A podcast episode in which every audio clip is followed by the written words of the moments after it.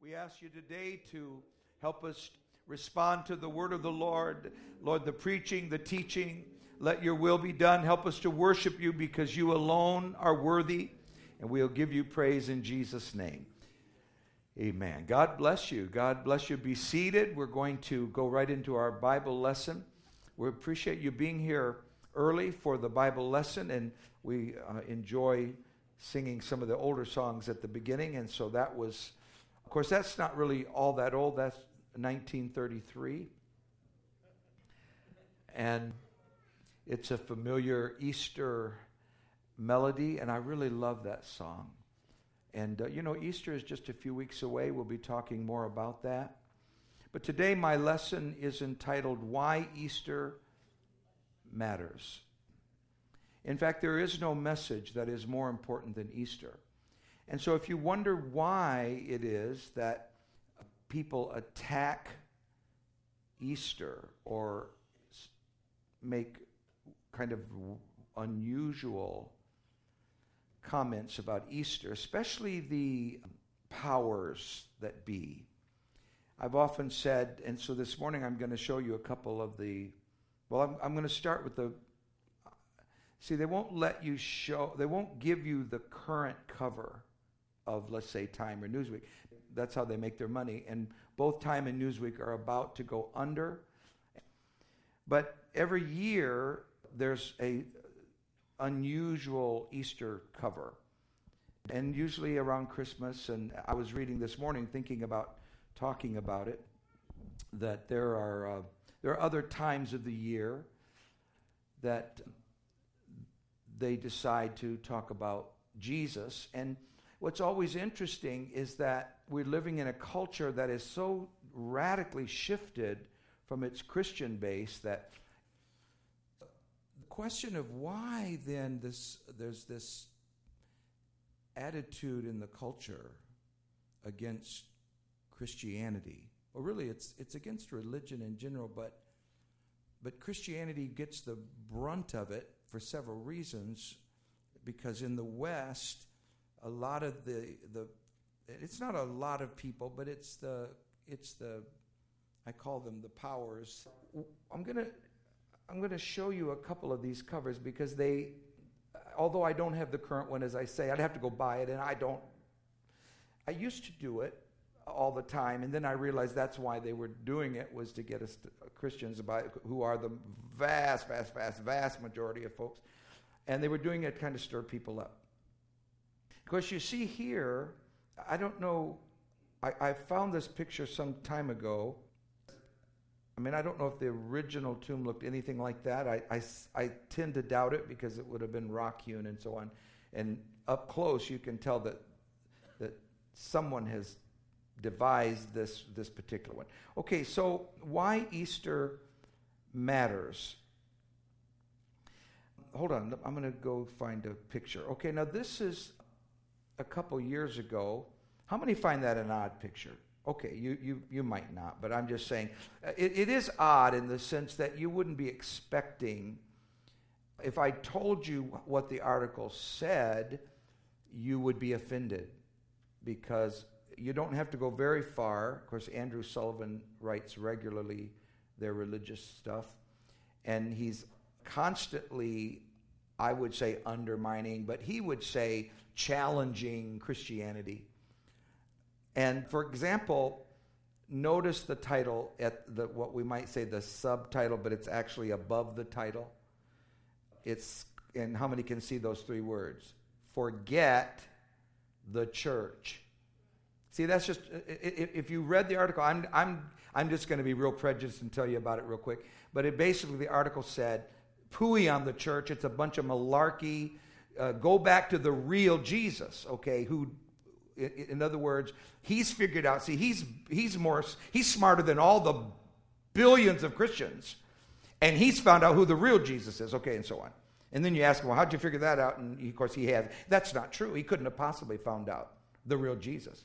Because the quest for Jesus has been going on for at least 150 years. What they call the quest for Jesus, when the liberals decided that the Jesus that we've all thought we knew isn't really Jesus, that there was another Jesus, and so on. Okay, now look, look at the bottom, though. I'm, I'm going to see if I can make this work. Hold on. Aha, something is working. All right, here we go. This, do you see that? Do you see the little. Okay, all right, so some of you have that look on your face like, Help us, Lord. We're in for a real, a real hard time here. Okay. So, as reported, now this is directly from, well, it's not directly from anything. I took it from something, but it's not from this article. Here, but it was about the article. I just was looking for something, and I decided to just take it from online and put it right there because it's very interesting. And it says as reported by publishing trade magazine Folio, which I've never heard of, never seen it. I'm sure it's wonderful and, and great. Maybe it's I'm supposed to know about it, but I don't. It says magazines that feature Jesus on their covers see their issue sales jump as by as much as 45%. Now, I didn't put the part that said if they use, if it's about the Bible, which, if I understand the current issue, which I couldn't get an actual cover of, I'm talking Newsweek here. They said that if it's about the Bible, like this is about the Bible, their, their sales. Now, just think if, let's say you were going to buy a house and it was going to be $200,000. And then you get there and it jumps 51%. So now it's 200 and uh, 400, I mean, 400,000 plus dollars. How many get the point? That's why they do it when they put Jesus on the cover. And, and I guess they found out that if they say something really blasphemous, then that really stirs people up. But what it's done to me is it's just caused me to read it less and less. I have less interest because once I figured the game out, I'm, I'm less interested in hearing. Because, for example, this article here, this is two years ago. Yeah, I can see the date. It's two years ago. And this one's all about how the church is just ridiculous and, and all the churches are crazy. Well, that's, that's just simply, uh, folks, I don't care what they say, that's not reporting. That's not reporting. So that's the kind of world that we're in. So I'm calling that the secular world or the modern world and their coverage of Easter. Now let's look at a couple more. Oops, sorry about that. I'm, I'm just learning this, how to do this. All right, now here are, that's the best I could do on these. It's, it's, you'd be surprised, at least I was really struggling to find the covers and, and that I could actually use and you could see them. All right, I don't know why they won't post covers, but I was able to get a hold of these three. And so this one is about, oh my goodness, that's, that's probably nearly 20 years ago. So that one I'm looking at from Time Magazine, it just so happens that that's the only one from Time I could get a hold of and I can't see it super well, but you can see that the main title is The Search for Jesus. So this is the, uh, I'm, I'm, very, very positive that the date of that is, is Easter. It's always around Easter. And so the idea is, for, if you were to believe the, the national publications, that people are searching for Jesus. And of course, we know what that means because we know what theologically people are, few of the real egghead smart people are saying is that, well, the Jesus of the Bible is not real. We got to search for the real Jesus. They used to call it the quest for the historical Jesus, and then they gave up on that. So I'm surprised. I mean, you, I'm surprised that in 1996 theologians are well. That wasn't written by a theologian. That's written by a Time editor. But uh, so the idea is that the whole world's searching for Jesus. Nobody really knows anything about Jesus. Well, I, hey, they never interviewed me. I could have told them about Jesus. Hallelujah. Let me tell you about Jesus. Praise God. Because that sounds a little arrogant. And, and, and they're not going to interview me anyway. Okay, and now let's go to the next one. And it's called Rethinking the Resurrection. Now, at first glance, that's not a problem. Because I think you should be rethinking the resurrection. So that in, in and of itself wasn't the problem. But underneath it, it said a new debate about the risen Christ which of course is always the case. Jesus never rose from the dead. You, you remember when the the Passover Plot? Any of you remember that book? When uh, I forget the author's name, but anyway, it was quite popular. It's many many years ago, so it goes way back. And he claimed that Jesus never died at all on the cross became a you know why it became a phenomenon because newsweek and time promoted it and they sold thousands hundreds of thousands of copies and of course i could tell you more about the man but the point is that that it became popular because it was promoted and then it just fizzled out but what he claimed is that jesus it was called the swoon theory that jesus took the the, vin, the instead of it being vinegar like the bible says it was actually a drug knocked him out and then they took him down. He wasn't dead at all. He was still breathing. And that there was this drug. And he, in the article, I mean, in the book, he tries to demonstrate that you could take this drug and you would appear dead. And, and th- in other words, what are they trying to explain there? How he came out of the tomb. Well, he, he never was dead. I told somebody, I said, man, if I believed that, I'd start a whole new religion. I mean, wow, to believe that they actually, I mean, and then uh, the point, well, they had to do it what was that guy's name? Anyway, they had to do it because they, Jesus had claimed he would rise from the dead, so they pretended he did. And so Jesus took this and pretended to die. Of course, how he went through all hanging on a cross and spear in his side and all that. All right, so the, the debate about the risen Christ, blah, blah, blah. Now, the one, though, that to me is the most interesting, so I, I searched for a long time, and that's the very best I could do, is the Newsweek from a few years ago this is the one that I first began to say, that's it for me. I'm not interested in these articles. But this one is called, and I can't actually barely read the, the subtitle from the cover, but the title is How Jesus Became Christ, which is, of course, a theology in itself. That Jesus was just a man, but the Christians all made him into a God, pretended he was God, and so he became a God in their minds. See? And so that's what that article is about. Every year at Easter, now, folks, that uh, that's quite an amazing thing. Now, no, some of you, some of you are waking up and you're thinking, Brother French, I only had a half a cup of coffee. Okay, now I want you to think with me. Think if they were talking about the Muslim faith. Think if this was about Buddhism and that every year you wrote a major article in all the, the popular magazines to downplay Buddhism. Just think of it. Or the uh, or is, Islamic faith, to where everything was written to down. Now, what I believe about Islamic faith is religious. I believe it. And nobody can change what I believe. Only my own heart and between it's between God and myself. But to write a, a have, have the, the, the pulse of the nation and then to be writing and trying to destroy Buddhism, I have no business in trying to make launch a campaign to destroy Buddhism? But nobody else is doing it either. But they certainly are, of course, Christianity. Now let's uh, let's keep going. Now I want to go back and pick something up that I had to skip to look at these.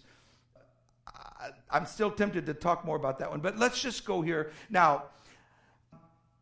First of all, our title, of course, is "Why Easter Matters." Can you say that with me? Why Easter matters. All right. First of all, if sin is going to be destroyed and lives are going to actually be changed, it's going to depend upon the power to break the power of death. Unless, of course, you believe that all religion is is just a crutch. People live it in life. But see, people have been trying to argue that for as uh, probably as long as there's been religion. That religion is just a crutch in people's minds. They have to have it. They, we came from monkeys, and we use religion to kind of because we, we, we wish we were up in a tree and swinging in a tree or something. That's the way some of these guys talk.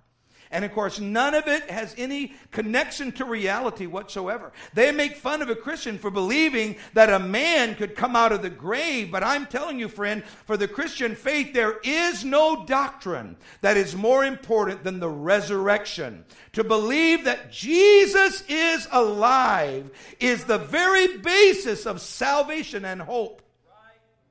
It is the basis of hope. Now, if there is no resurrection, there is no effect over sin, and we remain in sin. In other words, or there is no such thing as sin. See, that's what uh, many would like to argue. I'm talking about this minority out there that wants to say, eh, there's no such thing as sin. So, you, for example, I had a conversation with someone that I would call a postmodernist. We talked about on Wednesday night, who says anything you do is okay for you.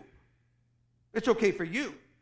You want to not believe in God at all, that's okay because you that's good for you. In other words, whatever you want to do. So I asked him, "Well, what if I want to kill you? What about that?" We didn't have a long conversation, but you understand what I'm saying. That I was I was trying to get him to see immediately that his that what he was trying to say simply didn't have any roots in reality. Of course, he didn't agree. I understand that. My, what, my point was not to humiliate him. My point was not to be smarter than him. My point was to show him that I could not embrace that to tell me that I needed to have a faith that says, if a, like Sartre, I think I said this Wednesday night, Jean Paul Sartre argued from France that if he was a full blown postmodernist, some say he was the very first truly modern atheist who said, there's no such thing as righteousness and there's no such thing as God. And so if you want to kill someone, that's as moral as helping them. That's the same thing. So, in other words, murdering someone is as good of a thing as helping someone. Well, as far as I'm concerned, now you can think what you want. As far as I'm concerned, that is complete and total nonsense. That's where we are. But we're in a culture where people are saying, well, nothing matters, I, whatever I want to do. So, of course, the truth is, if you get to a point that it's all about what I want and what I, what I want's got to rule and reign, then that is the end of culture. We know that, and we, that's partly part of the problem. And so uh, we neither respect one another, nor do we, nor is it true. And if there's if there is no means by which, now look at 1 Corinthians 15. I'm reading now from 1 Corinthians 15, 17.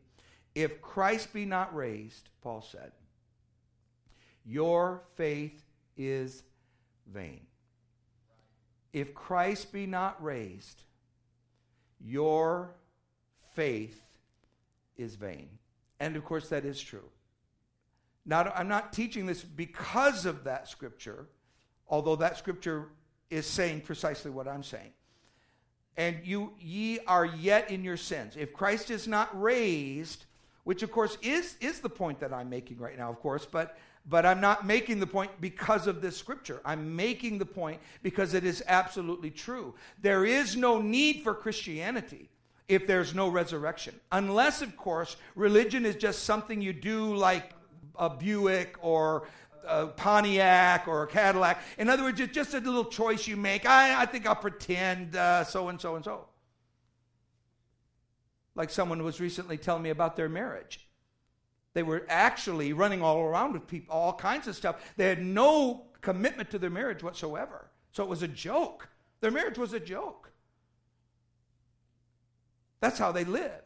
And some people choose to do that. And, and uh, it's promoted in certain parts of uh, the culture where it doesn't make any difference. Man, if you want to, whatever you want to do, you just do it. That doesn't, nothing really matters. But I want to tell you something, folks. In the end, it's going to matter because God is still God.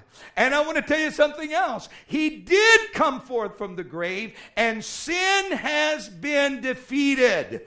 Chains are broken. Hallelujah. I wish the choir were singing. Well, anyway, I love that song. I hear the chains. You know the song I mean? Yeah. I hear the chains falling. I love that because of the of the symbolism of it. Now, so we're going to go past the, these again.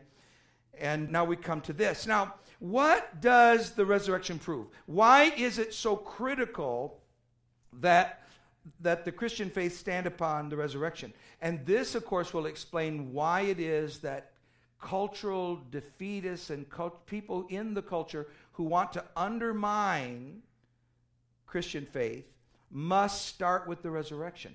If you destroy the resurrection, for example, all of the notions that the Bible doesn't matter and religion doesn't matter, that all started in this culture. Now, other cultures, that, that's a different story, but in this, in the what we might call the Western culture, it all started with failing to embrace the resurrection. You know, there are people that are intelligent and they would say, I don't believe that Jesus ever walked on water. Why, why do you think people would say, I don't believe Jesus ever walked on water. I don't believe the miracles of the Bible. I don't believe he, a leper came up and he touched a leper and the leper was healed. Now, by the way, oh my goodness, I, have just got to, I've got to keep moving. The, but of course, none of this is, it does, it's not changing. It may be affecting like young people. Let me tell you what all this is doing in our culture. It's causing young people that don't know any different. They just believe what they hear. If some music group says, you know, nah, nah, nah, nah, that's what they believe because they don't know. They, they're just listening to whoever impresses them. And so somebody, comes, they see it on the front cover Christianity, a bunch of bunk. They just say it's a bunch of bunk. They, they don't even think about it. That what they're, they're, to them, life is what they're watching on television and what they're hearing in some music or whatever. And so they don't care about the rest because that's how that's how ineffective our culture has become. I want to tell you something right now. There is no devil in hell that is going to stop the church of the living God. It doesn't matter what the devil tries to do. So, so listen to me. So what does the resurrection prove? First of all, if Jesus doesn't live, then Jesus is no different than any other man that ever lived. He's just another man. Now, someone might say, well, that's not bad. And see, there are people that say, well, hey, what's wrong with that? He's just another man. Well, if that's all he were, if he were just another man, then we'd just say, oh, there's just another man. And like we might say, certain men did great things, we remember them for the great things that they did he'd just be another man. But of course, all the things that he said about himself, plus the people that told his story, which of course were his followers, and that's now in the Bible. Like, for example, let's say that someone says, I don't believe Jesus walked up to a blind man and touched his eyes and his eyes opened. Then somebody lied. So why did they do that? Why would you go lying? I just think if I went around lying, oh, yeah, I would touch blind eyes. Because you know, it's really not that difficult. The, fruit, the fact of the matter is that all of it's verifiable. You can, there, it's not even, I, I'm not trying to suggest that it's not. What I'm trying to tell you is that if he were just a man, then that's what he is. But if he is alive, if he came out of the grave, I'm, I'm giving them fits up there, but please stay with me because I don't want to lose my voice here. I'm trying to be careful. All right, I, I, but you've got to understand I'm talking about something really important here. I'm trying to be careful. If he was dead and he came back to life, then it's the proof of everything that Jesus said. In other words, why wouldn't you believe everything? Hey, I want to tell you something, friends. There's people that will believe the stupidest people you ever knew. They believe what they say. I mean, you, you didn't have to say amen. I was just trying to make a point. That, that some of the dumbest people, I, I, I know they're taping this, Lord, forgive me. Some, some of the most pathetic, pitiful people. Okay, okay. Oh, Jesus. I don't, I don't know if I should even say this. And Sister French over there saying, then don't, don't, don't. Okay, I'm, I'm calmed down. There were many millions of people that, there were millions of people that believed everything Hitler was telling them. Oh, yeah. I just read a book this last week about studies about why did people murder. I know this is an adult class. I'm trying to be careful. I see some of the younger ones coming in, but I'm so I'll be careful here. But they did studies. Why did they do this to people? I, will be real careful. I'm talking. I, I can't even really discuss it here, not in not in a church setting, in public. And the answer they gave them, they interviewed these people and they said,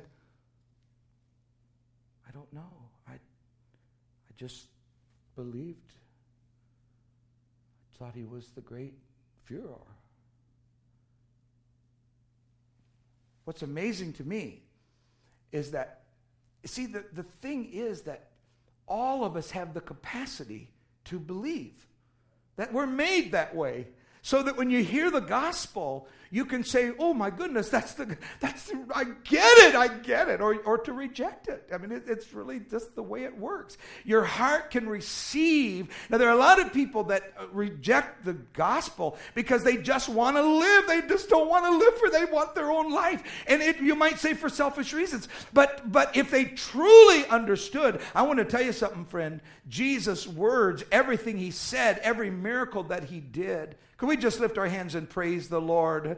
Let's just give him a little bit of praise. I'm, I'm going to run out of time. Lord, I thank you because you're in this place and your spirit is here.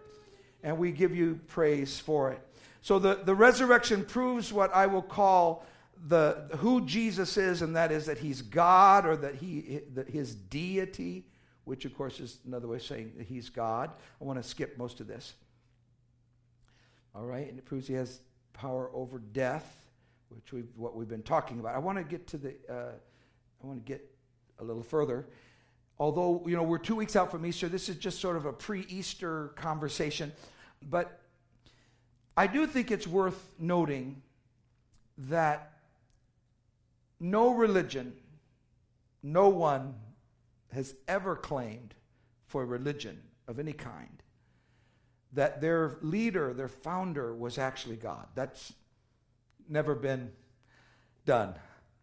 Or that any human being has ever claimed to have overcome death. Can you say, Praise the Lord? No one has ever claimed that. I don't mean religious leaders either. I mean, there's, there are there, I, I don't know of it. I mean, you would think somebody would be talking about it somewhere in history. If someone came along and said, "Oh yeah, I, I died four or five times, and and uh, I just kept coming back from the dead and so on," that's never been done. People don't. That's not something because uh, uh, you can see how that would be unique. But uh, but here's a man who is unique in human history, and his very conquering of death. Everyone say conquering. Okay, see, the word conquering carries with it the whole Easter story. It's not just that, okay, he was dead. For example, people have, you thought they were dead or they were dead, and then God brought them like instantaneously at that moment. But here's a man that was four days in the tomb. And God had a plan that in his death, and in all that was going on, that death itself, now listen to me, not just his own death, not just for himself. And that's to me, that's what makes Christianity the greatest religion of all time that has ever been, is that it is all about not just ourselves.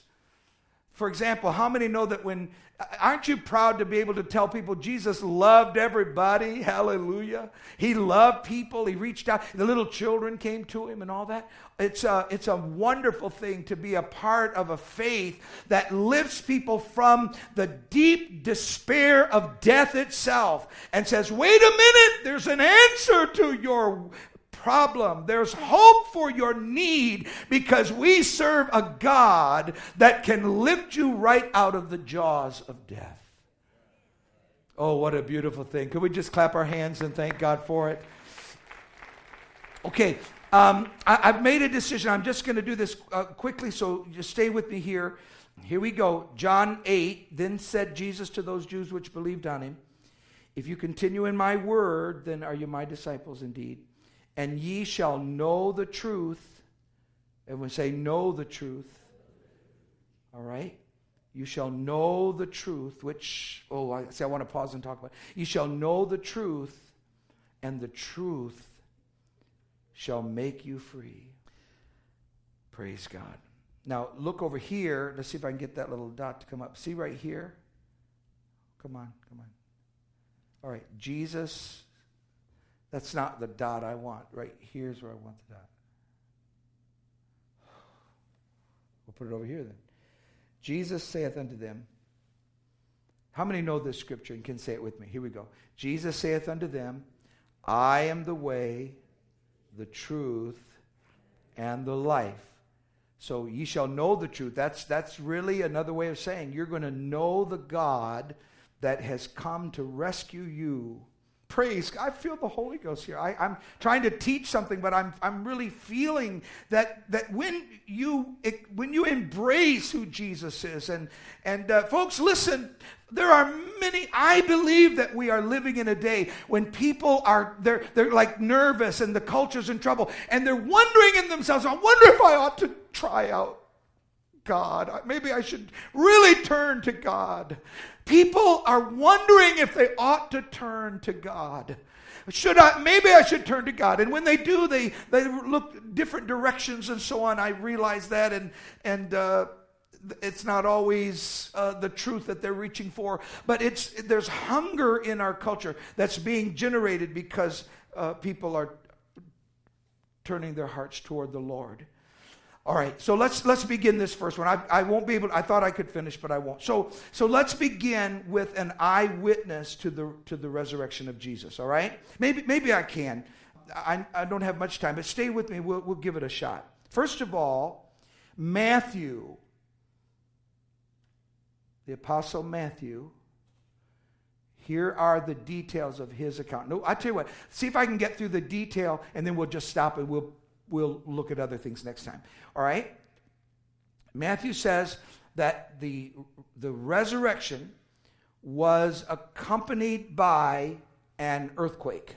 And so he begins in chapter 28 and he begins to describe the earthquake. And that there was an angel that comes and sits on this, rolls back the stone and sits on the throne. And the Bible describes his countenance as being like lightning, which I've often, I've even preached this one time some years ago this, this concept of, the, of, a, of a countenance like lightning. I, I don't know for sure that I get that. But it does sound interesting, doesn't it? To have a countenance that's like lightning. And then the Bible says that the guards, so how many are getting that there's a whole lot more than just Jesus walked out of a tomb?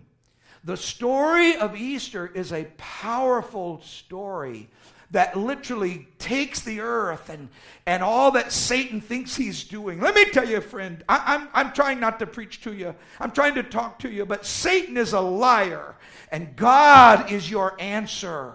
When you turn to Him, suddenly God gets a hold of everything in your life gets a hold of everything in your life. Well, let's stand. I, I, I can't go any further. I, I don't want to abuse the time. But uh, let's, let's stand together. We'll ask the praise team to come ahead. And uh, they're about ready to come. And let's just let's lift our hearts and praise the Lord, shall we? Before we have to change the service, Lord, today we thank you because you're here, because your blessing is upon us. Lord, I pray that this will be a great time for people to consider who you are what the resurrection tells about you. And we will give you praise for it.